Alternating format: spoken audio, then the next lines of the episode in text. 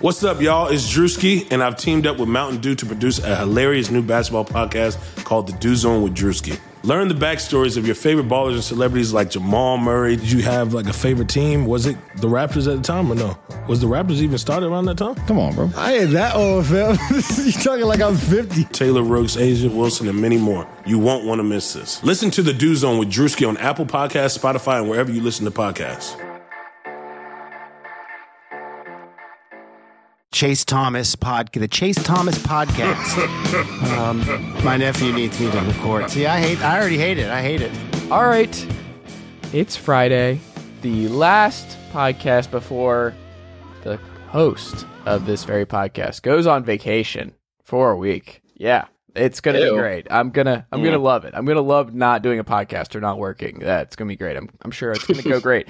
Uh, but this is the Atlanta Sports Guys, and we are all here finally back to normal. Max Marcovitch is here. He wanted to make a little bit of time out of his busy golfing schedule to partake in the podcast a little bit. Max, good afternoon, or actually good morning, rather. How are you? Good morning to you. And the, the people just got to hear about about uh, Nate McMillan's wrongs.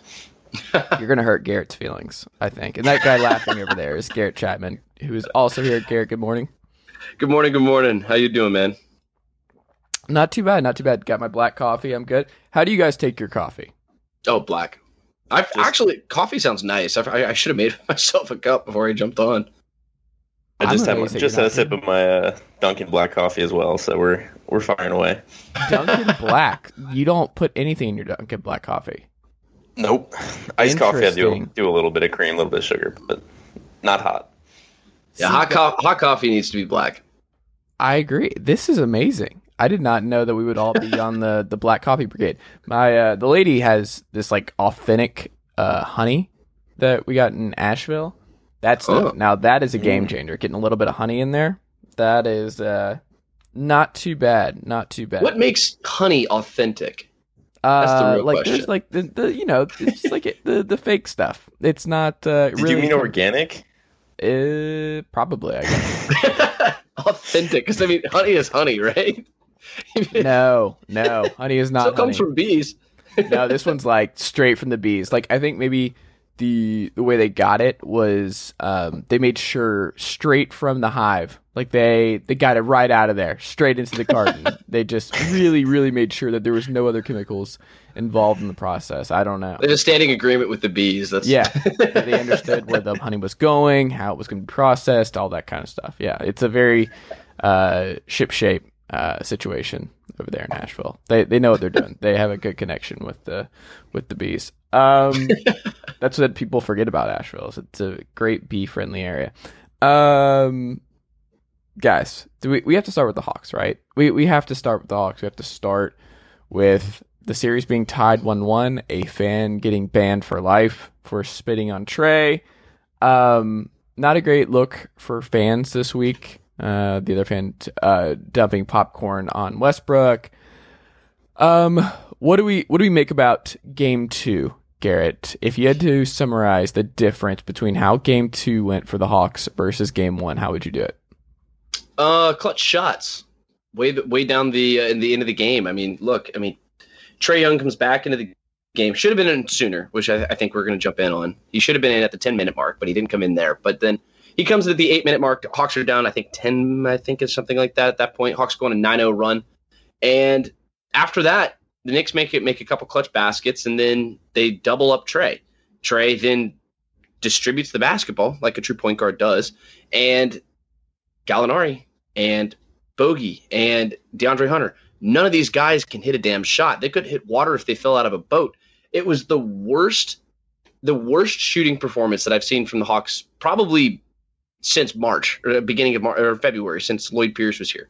It, it was just such a miserably frustrating fourth quarter, and eh, honestly, that's really the biggest thing for me. I mean, look, you got to hit shots. I mean, th- I think everybody not named Trae Young. Trae Young went five. He was, he was four of eight or something, four of seven from uh, from three point range, and fifty percent of your shots were coming from three. But everyone not named Trae Young went like something like eleven of thirty seven, or something along that nine of thirty seven. It was miserably bad. Sugar Ray Leonard, Roberto Duran, Marvelous Marvin Hagler, and Thomas Hearns. Legends, whose four way rivalry defined one of the greatest eras in boxing history. Relive their decade of dominance in the new Showtime sports documentary, The Kings, a four part series premiering Sunday, June 6th, only on Showtime. Everyone's experienced the pain of dropped calls and internet outages, especially working remotely this last year. So here's the question If you're the telco company, how do you help create better experiences for customers? Simple. ServiceNow digital workflows can help solve network problems faster and provide real time status updates so customers aren't left in the dark. That's probably why ServiceNow workflows have helped telco companies see an increase in customer satisfaction. But proactive customer communications only half the battle. With a single view of your back, middle, and front office operations, ServiceNow workflows also eliminate silos, keeping teams more in sync and more productive. With our scalable services, companies assure a better experience for both customers and employees on a single platform, the Now Platform. So, how do you help provide a better network experience for customers? With ServiceNow for telecommunications to help streamline network operations. Whatever your business is facing, let's workflow it. ServiceNow. Yeah, it wasn't great. It it, it wasn't great. Um, Max, do you agree with that assessment? Yeah, I mean, I, I think it's worth stepping back probably and, and saying uh, if you'd asked us if if uh, we'd take a one-one split in the first two games at MSG um, coming home, I think we would have. And I also think, especially when when we could have lost both of these games, uh, we could have won both of these games. We also could have lost one of these games. So one-one feels fair. Um, I'm I'm pretty frustrated with uh, Nate McMillan's rotations, and, and we can get into that if you want. Um, but I actually think the games were pretty were pretty similar overall. Things kind of fell apart. I was looking at the game logs. Um, things kind of fell apart basically at the same time in the third quarter in both games. And one game, Lou Will saved the Hawks, and one game, Lou Will buried the Hawks. Um, and I don't really want to live and die by Lou Will. So, um, yeah, I, I, I think you have to think that John Collins will show up for game three, like arrive at the arena and, and put on a, a uniform, but, you know, you can't count on that anymore. Um, and I think you, you have to expect that Bogey and Gallo in particular will, will shoot the ball better. Um, so I'm. Don't leave out Clint Capela. He doesn't get any Ah, dude, excuses I- either. we got to talk On the defensive about side, Clint yeah. Capela. We got to talk about Clint Capela because he's he's getting absolutely beat up by Taj Gibson. He's getting beat up, Oh yeah. and like Yeah, he- I, I- didn't see that coming at all.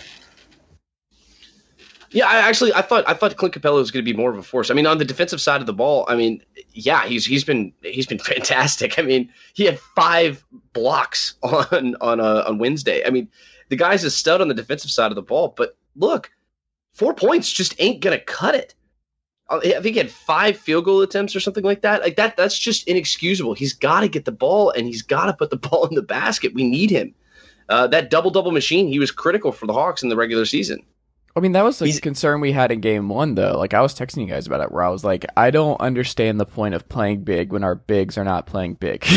I don't understand the point of any of this. Like, I understand that this is how we've played all year and you want to live and die by that, but like, I was to the point where I just, I don't know why we weren't. I mean, Gallo was not hitting anything, but at least he was trying on Julius and was making it a little bit difficult. So I would have done probably DeAndre and Julius at the three and four, maybe Collins at the five. But it was to the point where it's like there's no point in us going big because going big is just uh, it, it's just not working. Well, it doesn't But help think- when. Go ahead. I, I think I think you. I mean, you have to ride Capela. If, if, he, took, if he took zero shots, and by the way, he took he took twelve shots in seventy one minutes. Lou Will took fifteen shots in twenty five minutes. First two games. um, no, you have to play Capela if he if he literally was an offensive zero because the defense sort of falls off a cliff without him, uh, almost no matter what. And and I agree. I, I mean, I've been stunned kind of how well uh, Gallo's been able to hold up on Randle because his size has really bothered him. But I don't think you can ride with Gallo or Collins at the five for any real prolonged period of time, um, especially because Collins just looks kind of weak down there. Um, he, I don't know. He, he's he's really frustrated me, uh, and I, I expected more from him. But I don't know. I, I think I think you can't. My, my big picture takeaway is the Hawks need to stop, go away from going ten deep to this extent. I mean, they're they're really like they played Okongwu for a bit. I don't think you can really do that. Uh, they played Tony Snell a little longer than I think they should. Um, they got to ride their horses because their horses are better than the Knicks' horses. Like like our five against their five, um, I feel pretty good about. It's just the rest of it. well, you have three silly fouls from John Collins to start the game. I think I think he had three fouls in three minutes of gameplay. That's what. You've, I mean, you're you're fighting for a damn contract, and you put up zero points. You go over in the in game two uh, of the first round. That's that's ridiculous. Uh, that's just inexcusable. Over O of two from from uh, from three, and he didn't take a, a, another another shot. It, it's just it's so frustrating to watch John Collins play. I mean, 15 minutes. I, damn. And if you're Nate McMillan, and if you're Nate McMillan, he's got five fouls. Play him at the end of the damn game and see what he can do. I, I, mean, my God, what is he going to do? Foul out? He's not playing anyway. So I mean, if, if not, he fouls out, yeah, exactly. If he fouls out, it's the exact same thing. He's he's not he's not there. So you know, put him in the damn game. like I mean, it's just just ridiculous. God, this whole game was just so frustrating. It was so frustrating to watch. I mean, Trae Young can't do this by himself. And, and Bogey, if he hits, if he doesn't go two of 13 from three, the Hawks win this game. Uh, it's just, and I think things are going to change tonight. I, th- I think the, I, I, think that the Hawks will benefit from coming home. I think everybody not named Trae Young was a bit rattled by Madison Square Garden. Trae Young just feeds on that crap, and he loved it. And I, I think, I mean, I mean, he's he's a stud. I think he's proved that that he is he is the leader of this team, and this is his squad. Um, he's really stepped up, and I, th- I think when they come home tonight, I, I, honestly, I mean, what do we have? One uh, eleven in a row here at home. I, am confident that the Hawks will get back on back on track tonight. I would I would love to be a fly on the wall in the John Collins contract negotiations this offseason and just have him like he comes to the table and says, you know, I think I deserve a max, and uh, they come back at him and say, you didn't score in game two of a playoff game. uh, what are we talking about here?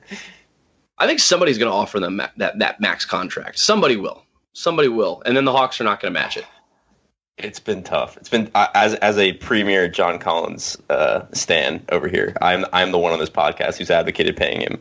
It's been a tough couple of games. Yeah, and I think I, I think he especially will turn it around tonight. Being at home, back back in the in the confines of, of State Farm Arena, I think he'll do a little bit better tonight. Uh, you have to hope. Yeah, I, I mean, you, you no, really have to hope. Uh, because if he doesn't turn it around in games two, three, and four, then I, I, I worry for the Hawks. I don't know, man. Like I, I just wonder what the big time adjustments are going to be because I think Julius Randle figured some stuff out last night or uh, two nights ago I think he was never going to play as poorly as he did in game one. Um, I'm wondering about the minute stuff because like, did Rose play 37 minutes the other night? He's that's it's unsustainable. 30, 30 but what played, I'm saying is like he's he played, doing it, that, and like he's obviously at the tail end and he's injury riddled and all that kind of stuff. But like Nate's Nate just saying out matter of factly that these guys cannot play 35 plus minutes a night is silly. The only it's person ridiculous. I would agree with that is DeAndre. He's coming back from injury. Maybe you want to be extra careful with DeAndre. That I would understand. I would understand the hesitancy with overexerting DeAndre Hunter. However, there is no reason to not overexert Trae Young, Bogey, Capela, and Collins. I don't uh, I don't understand that line of thing, and there needs to be more pushback there. Of just like, well, no, this is literally why uh, a team got knocked out in the playoffs last year. Uh, a former Hawks coach got knocked out in the playoffs last hmm. year, in uh, Mike Budenholzer. Um, they're not doing that this year. If you look at how the Bucks are playing, like they are not playing that ten man rotation, not limiting Giannis's minutes. Like they are just like we're gonna go pedal to the metal and we're just gonna blow out the heat. Um, Nate is done a bad job, I think, thus far. Like he has not been a good playoff coach thus far. Um, this was a concern I had. I think he still has time to turn around, but if I had to say who made more adjustments and who was better prepared for game two, it's Tom Thibodeau, and it's not even particularly close. And that concerns yeah, and me. I, see, I, but that, that's the thing. Like, I, I, can't, I can't agree with that necessarily. I mean, I mean, I can't lay it mostly on the feet of Nate McMillan because look, the Atlanta Hawks are getting open looks. He's not the one out there shooting the basketball and bricking it every opportunity he gets. I mean, eight of 37 is inexcusable absolutely inexcusable. I mean, you're not going to take 50% of your shots if it's not part of the game plan. That's how the, that's how the Nate McMillan and the Atlanta Hawks are going to beat the Knicks. And look, and if you're not going to hit your shots, then uh, uh, and my God, I mean, uh, this is the fourth. Well, it's not about alone. that though. If the shots aren't falling, you still live and die by those starters in the playoffs. Like that's the thing. It's like he No, you're has right. to No, he has I to agree. push the buttons that he can control. And that is something he can't control. He can't control those open looks to go in, but he can control who is in to take them. Yes, and and, and just to add on to that, uh, you know, Trae Trae Bogey and, and Capela are playing 35 minutes uh, a game through the first two games, um, which is about on par with what they were playing at the end of the regular season. For context, basically every other superstar in the playoffs is playing more than that. Giannis is playing 38 minutes, Dame's playing 41 minutes, Kawhi's playing 40 minutes, PG's playing 40 minutes, Luka's playing 40 minutes, Booker's playing 43 minutes, A- Ayton's playing 39 minutes, Davis is playing 39 minutes. Like this, like we're the only ones.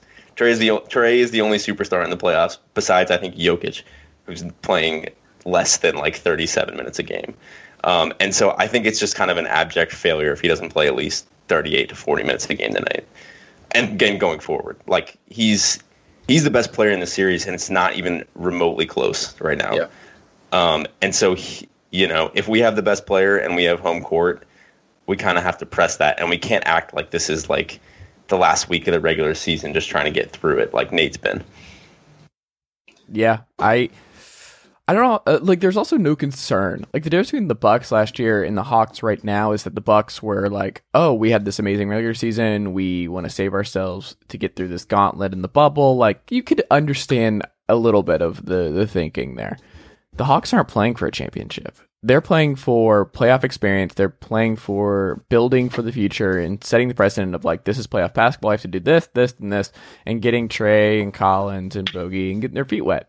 Um, you had the Sixers waiting for you. The Sixers are probably going to sweep the Wizards. They're going to be fine. Joel Embiid's just right there. Ben Simmons on Trae is just sitting right there. Like you're going to get curb stomped. Doesn't matter. Just beat hmm. the Knicks. Like you're waiting for death anyway. Mm-hmm. Like just drive off the cliff going 40 plus minutes for your starters and see what happens. But if you go down be- to the Knicks, in this kind of Knicks team that's just not as talented as you because you were hesitant to overexert your starters that got you here in the first place, I just, I, I, that's that's inexcusable, and you should not be brought back as head coach of the Atlanta Hawks. Well, I mean, Go ahead. see, I'm but th- on the flip side, like I'm looking at. I, I just want to talk about Derrick Rose. I don't, I don't want to change the subject necessarily. So, Max, go ahead if you if you have something on this. No, I was going to change the subject because I want to talk about Trae for a minute. Okay, I just, so want, I just want to acknowledge Trae. yeah, of course. All right, so I'm on the flip side. So Derrick Rose, the the guy playing Trae Young. So that'll be your feeder. That's your bridge. but the guy the guy put up 39 minutes. He went 9 to 21, 26 points. That's just it's absolutely unsustainable. He went two of three from But are three. we He's sure not it's a three-point shooter. unsustainable for four or It- five yes. games? Yes. He's not going to do it. He's not going to do it. I mean, did you see him in the fourth quarter? He looked like he was he was stretching and moving around, and he was gimpy at, at times. Look, this guy, I, I, I love Derrick Rose. I love Derrick Rose. He's a great player. He's a great story. He was an, an absolute baller before that injury, but he he got hurt badly numerous times, and I just don't buy that he's going to be able to put up almost 40 minutes a game in a playoff series. I, I- just don't see how that happens. I, I, I, I, just can't buy it. My my thing with the Knicks is more that like they've kind of just defied their level of talent all year, and so I'm I'm kind of done being like Alec Burks, like he sucks. Like what's he doing scoring 27? Like one, uh, like it just happens. Like it's it's just happening. Like the Knicks are not talented, and yet they're really good, and we just kind of have to accept that. Um, but we can still beat them because, and and this is kind of what I want to talk about was just like, man, we've talked for like however many. What is it? Was Trae's third year? Um, Yeah. we've talked for three years now. Like this narrative, like the back and forth, like oh, like is Trae a winning player? Like we've had this discussion, and like I'm not calling out Chase because he's not the only one, but like it's just been this like annoying drag when when he's been surrounded by terrible teammates. Of like, oh, he's not a winning player. He's selfish. He's just trying to get his yada yada yada. Like I, I love that he came out in these first two games and just stomped that. Like like it's it's so clear to me that like he's just kind of built for this. Like he loved the MSG stuff. He came out absolutely firing in both games, um, and honestly was like really in control too. It wasn't like oh he was just hitting everything. Like he was he was getting the offense going. He was throwing one-handed, left-handed passes to the corner for open threes. Like he was making the right decisions. He's getting in the lane a lot. He only took three threes in game one, um, and then came back and hit four threes in game two.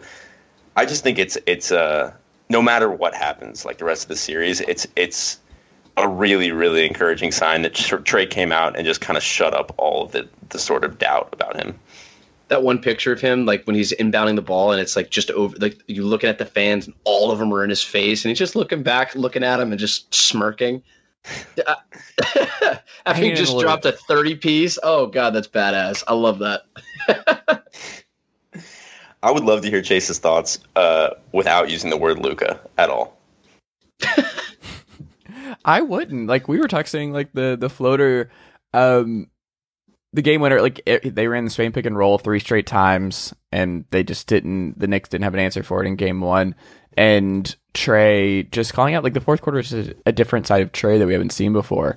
And for him to just be like yeah this is this is over. I am ending this was cool. And they're not, uh, he's surviving on defense, uh, but also because of the, the guards that they have. I mean, he's surviving, but it's not like he is just playing above his pay grade on defense. Mm-hmm. And quickly and Rose, uh, Rose for sure, um, played really well. Um, I, I don't know. I think Trae has been solid. Like that whip to Bogey at the end of game one was awesome. Um, he, like Max said, he has been in control. He enjoys this kind of hatred. I will say, and I don't know what you guys' perspective on this is. So I've seen a lot of Hawks fans very annoyed about, um, and we were texting about this too. Like the the game one play by play guy was uh, very much uh, in on the Knicks winning and everything. What I will say is there is clearly a difference in fan intensity, and there is something different about Madison Square Garden being full and raucous and just everything that was involved there. Like, excuse the spitting, that stuff sucks, and it some of the chants were kind of lame, but like, it is a different atmosphere where they were all in there living and dying by their team.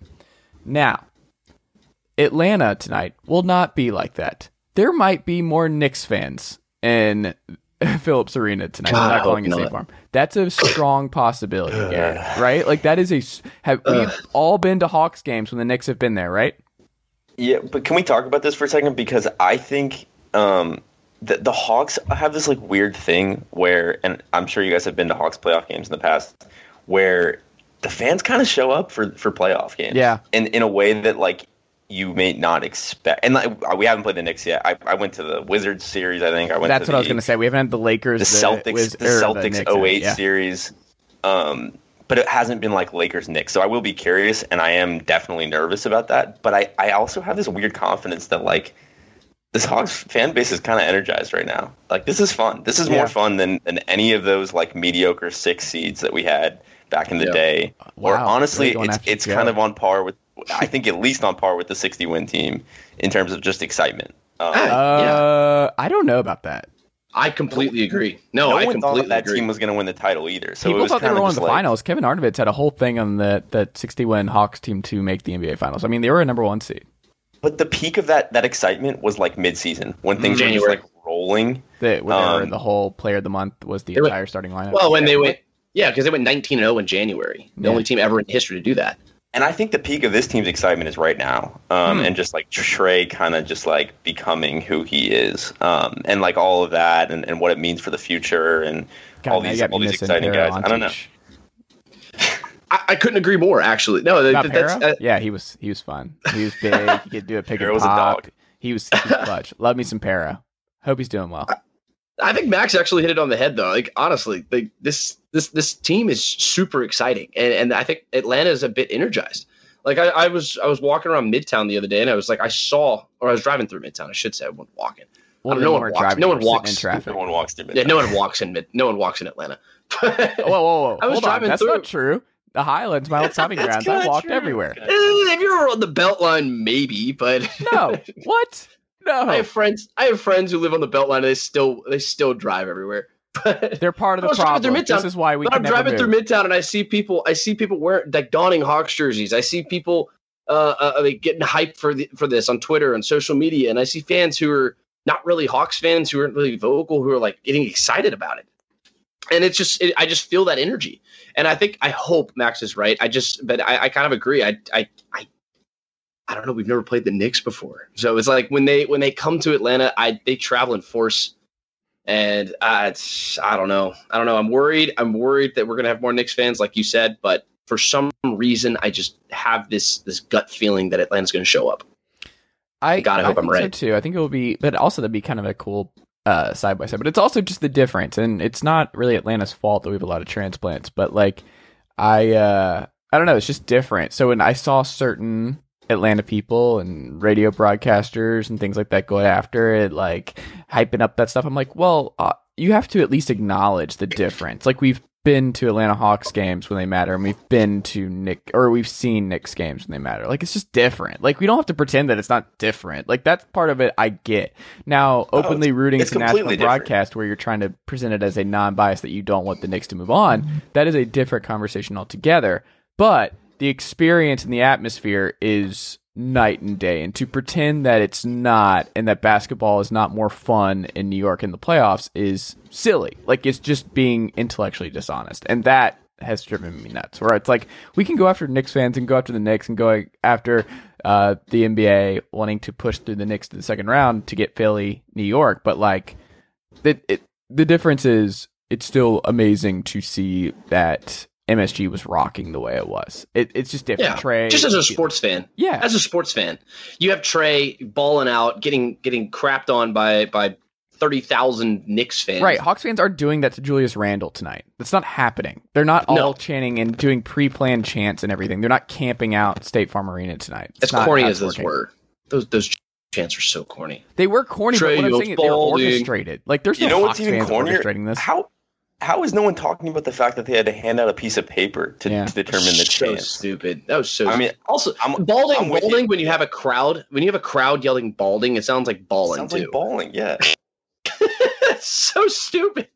Who came up with that? yeah, I don't I'm know. I'm with you, Chase. I agree. Like the Knicks fans are absolutely insane. They won one playoff game and left the arena chanting, "We want, we want Brooklyn." Like Yeah. they're they're crazy. Like they're nuts. But but that also doesn't like that's that's the case with every uh, like the Knicks Madison Square Garden for a playoff game that matters is a singular experience in sports. And so to say like oh like Atlanta's going to be the same way is dumb.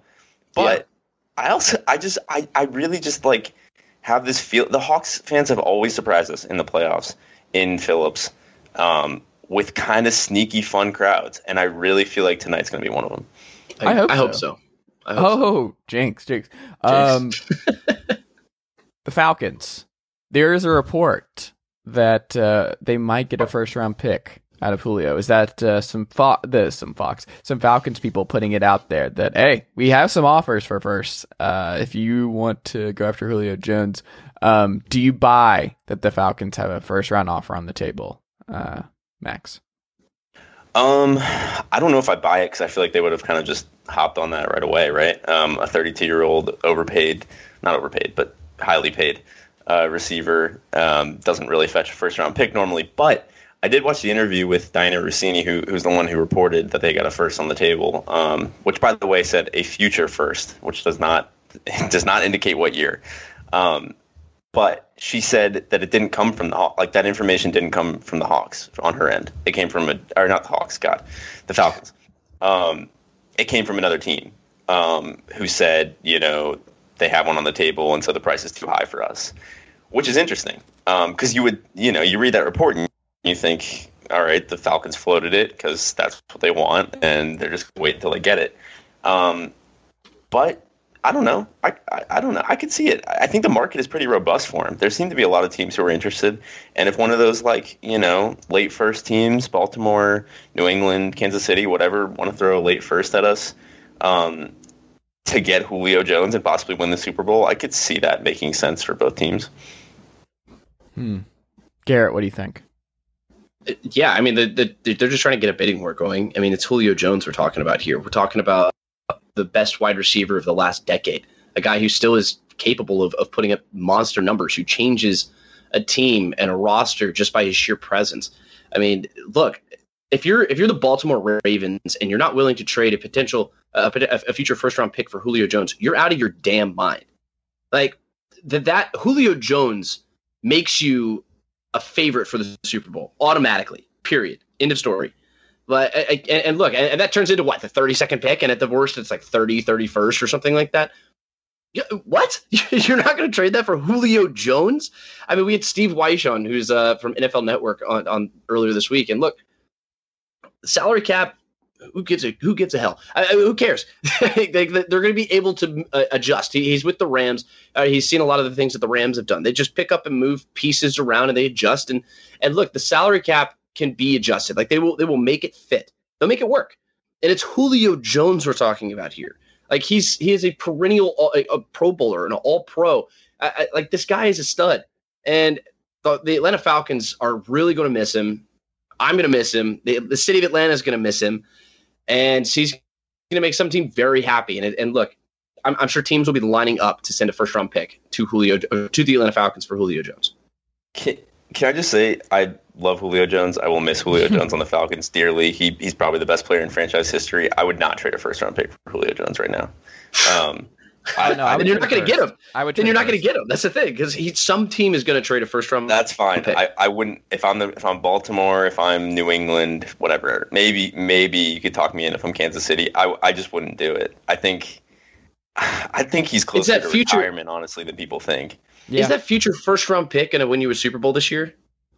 No, I mean, it's not. I, I, don't. I don't see how that happens. You could, you could, you could talk me into it, but I, I just don't think Julio Jones is what we are making him out to be anymore. Because it's like I, I would love to get sort of his snap counts the last year or even two years, because it's like okay, he played nine games last year. How many of those nine games was he? on the sidelines on a big third down, um, you know, sitting out an entire series, getting his hamstring worked. Like, I love him. And when he's on the field, he's still really good. Um, and maybe not 100% of what he used to be, but like that's still one of the five, 10 best receivers in the league. But if you look at who gets a, like what receivers in NFL history have fetched first round picks, it is like only, only elite receivers in their prime. Um, and like the most recent example we have is Stefon Diggs, right?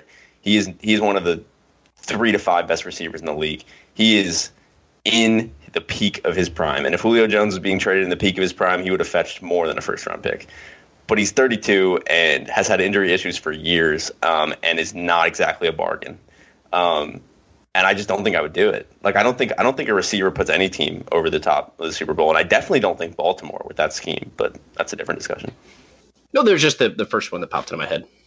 Yeah, no, I, New England. You know, you could talk me there. I, I, I I do like that fit. But see, like, him, I don't. Could you see him in, if in Julio, Green Bay? You're like, I'm out of there, and you're like, let me go play with the the corpse of Cam Newton. I don't understand that line of thinking at you're, all. You're like, playing with Mac. You're playing with Mac Jones.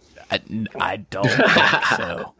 I mean, I think no. Mac, Mac Jones will take that job. Mac I don't think Week One, job. Mac Jones is under center. No, no, it'll be mid season. It'll be a mid season change.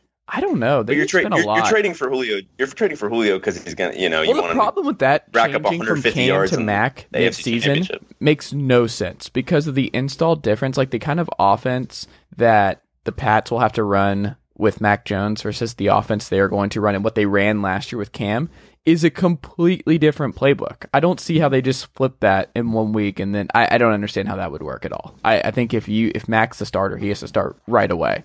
And if Cam's a starter, he has to start the full season. I don't see how that makes any sense to flip two completely different quarterbacks and two completely different playbooks. I don't think you can do that. I don't think the installs work that way in uh, football. I think it would just be too much to flip it like that. Um, I just don't understand. Like the team, the, the Julio carrot is for the teams like the Packers. Like you know your quarterback's pissed off. You know that they want some more help. Julio's just sitting there. Like he's just right there. Like you've used first round picks on uh, everything but a Julio Jones type. Um, I just I don't know why you don't just go all in. Like if you're the Seahawks, Wilson, unhappy, just trade for him. Who cares? Like you gave up a bunch of assets for a safety last year and Jamal Adams. Who cares? Just do it. Like if you're a team that has an all-time great first ballot Hall of Fame quarterback and they're not happy and there's a, a disgruntled Julio Jones out there, even if he doesn't play enough snaps to make it worthwhile, will it make your quarterback worthwhile? Will he be happy that you you threw uh threw a dart at the dartboard? Then yeah, go do it. But like the Titans, like what? Go play with Ryan Tannehill. Go play with Cam Newton. Don't even have Arthur Smith there. like I just don't understand that I love the I love the Titans fit. I'm just why. Are we betting on Ryan Tannehill still being good? Three yes, years in a row. Yes. Yes, Okay. I'm betting on Ryan Tannehill still being good. He's been one of the best quarterbacks in the league the last few years. All right. Well, he doesn't have Arthur yeah, Smith because Arthur, anymore. Arthur Smith. Yeah. Arthur Smith is his offensive coordinator. Yes. You think they're just going to abandon that system? No, it's. it's Well, I mean, eventually it's no. going to rot. Like, eventually, Derrick Henry is not going to be the bulldozing, just freak of nature. right, We and then you got then you got AJ Brown and Julio Jones on the outside. Ooh. I mean, Well, I mean, Julio Jones makes any team in the NFL better immediately. Could you imagine? I mean, if you're wait, does Packers, he? I don't know if he makes Yes! everyone. Are you kidding? Yes. I don't. I think it's hard. Who to does make he not make better? The come on. I think they're Come still the favorite with or without. You're telling me, but you're still no, no. But that, that's fine. That's not what you're saying. That's not what I'm saying. Well, what I'm saying is, like, I don't know if team they're is better. Like, I think Of think course, that, they're better. I don't know. That's ridiculous. I I think just they're want to just watch. more of I just like. want to watch an offense with Yeah. with Tyreek Hill, Julio Jones, and Travis Kelce with Mahomes throwing Yeah. the ball. Like I just, I just want to see that. I That don't. That sounds terrifying. You know what I want to see? Julio the worst. Jones and Calvin Ridley and Kyle That's Pitts. exactly what I want to see with Matt Ryan throwing him the ball. Man, Matt Ryan should step in here and be like, "No, screw this. Like you didn't hit. Like you took Kyle Pitts. We kept uh, Julio. You didn't take a quarterback because you wanted to run it back and see what happened this year. Like, I don't know. I feel like I'm going to be on vacation next week, and I'm going to get the the update that He's, uh, he's going to be traded next week. So Yeah, this- congrats. well, according to Steve Wyche, I mean, they, this they, the the Falcons are perfectly comfortable waiting until training camp. I don't think that happens. Uh, Then it but just gets uglier. yeah, because then because then you're going to get the, oh god, the news won't stop for the next yeah, couple of and months. it's just a distraction all summer. Yeah, and I, I think that I think the Falcons just need to go ahead and do it and, and just Yeah. rip off the band aid. And I kind of want to he's see the him in best Green Falcon Bay. of all time. Is he the best Falcon of all time? Yeah, He is he is the Matt most Ryan. Matt Ryan is the most significant. He is the most important. Um, Julio, Julio Julio's is most the talented. yes. He and Deion Sanders, but I, I don't give. I mean, I give. I didn't watch him play. I don't give Deion Sanders probably enough credit. But he- look, the guy was here for what four or five years and then left for, for San Francisco. I can't. I can't compare him to Julio Jones. Julio Jones is by far and away the most the, the best Falcon in, in uh, the most talented Falcon in NFL The list- Falcons history.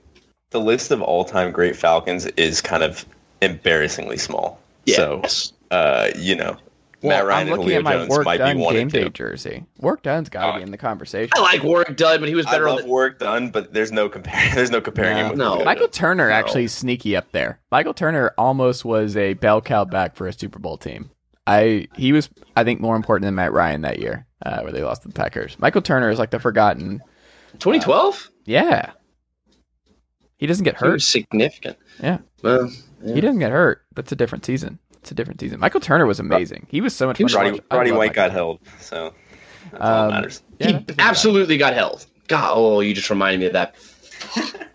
God. Uh, quickly, quickly, because Max has got to hit the road, and the Balls are playing uh, Bama um, in the SEC tournament. Uh, the Braves, very quickly. Ozuna's out for a while. Drew Waters is. I didn't realize his strikeout rate is like over thirty percent at AAA. Um, they have an outfield problem. They have an injury problem.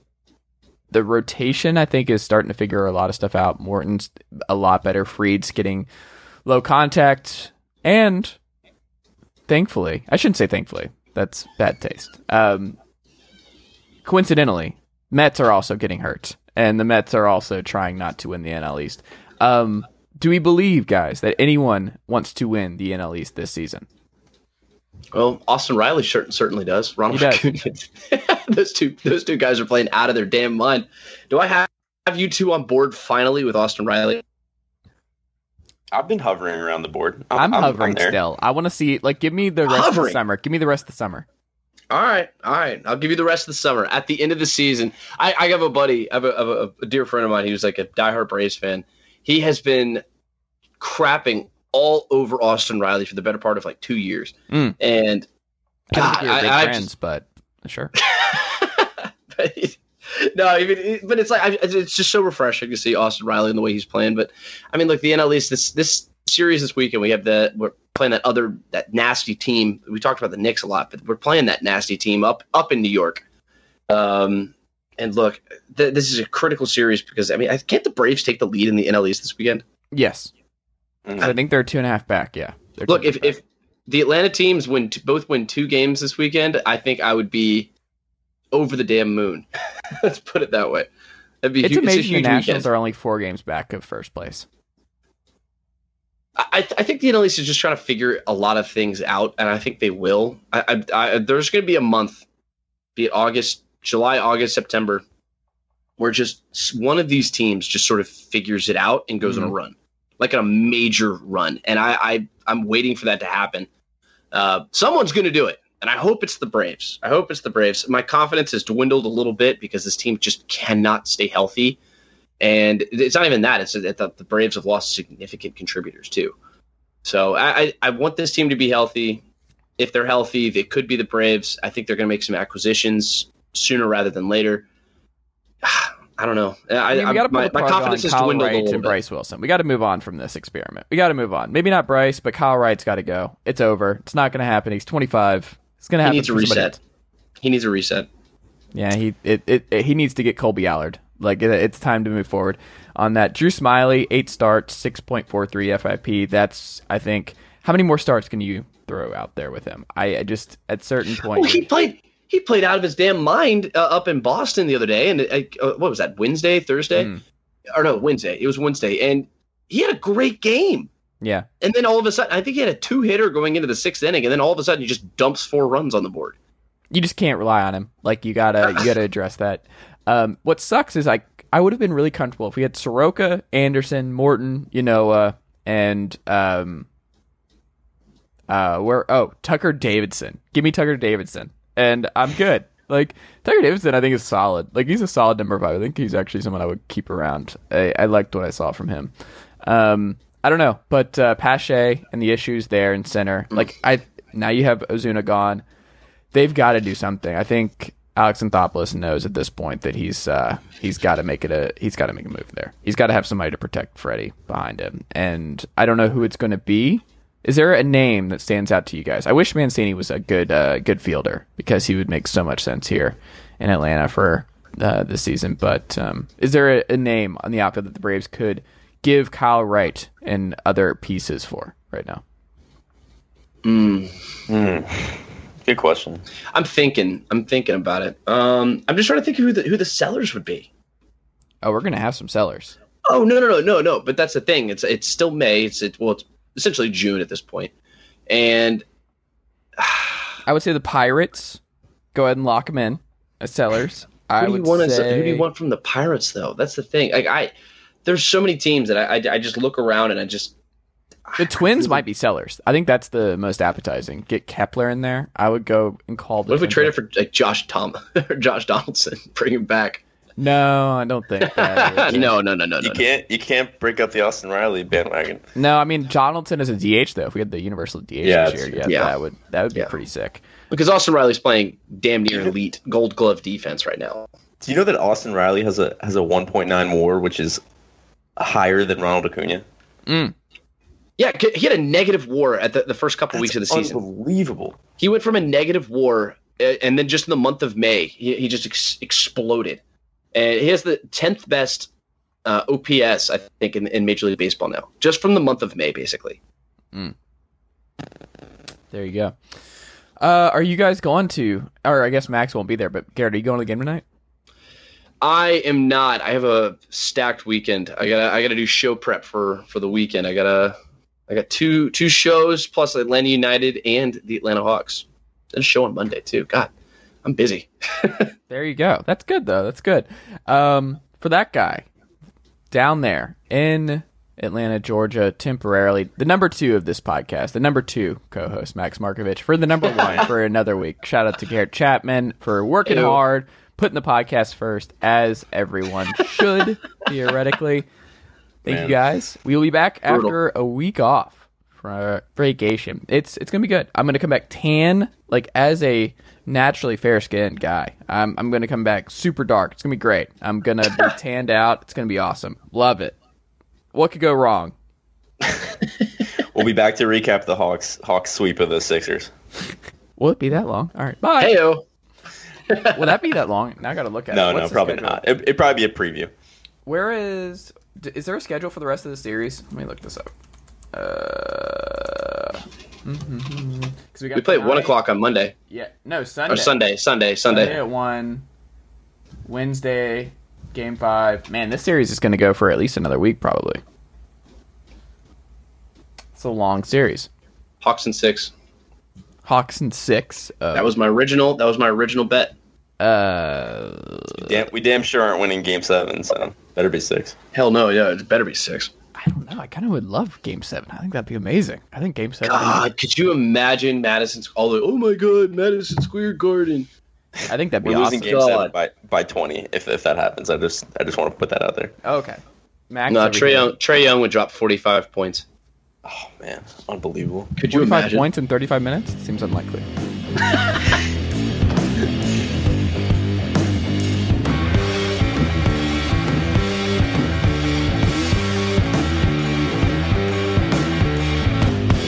Nicely done, nephew.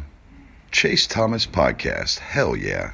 Sugar Ray Leonard, Roberto Duran, Marvelous Marvin Hagler, and Thomas Hearns.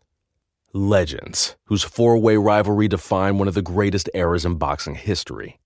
Relive their decade of dominance in the new Showtime sports documentary, The Kings, a four part series premiering Sunday, June 6th, only on Showtime.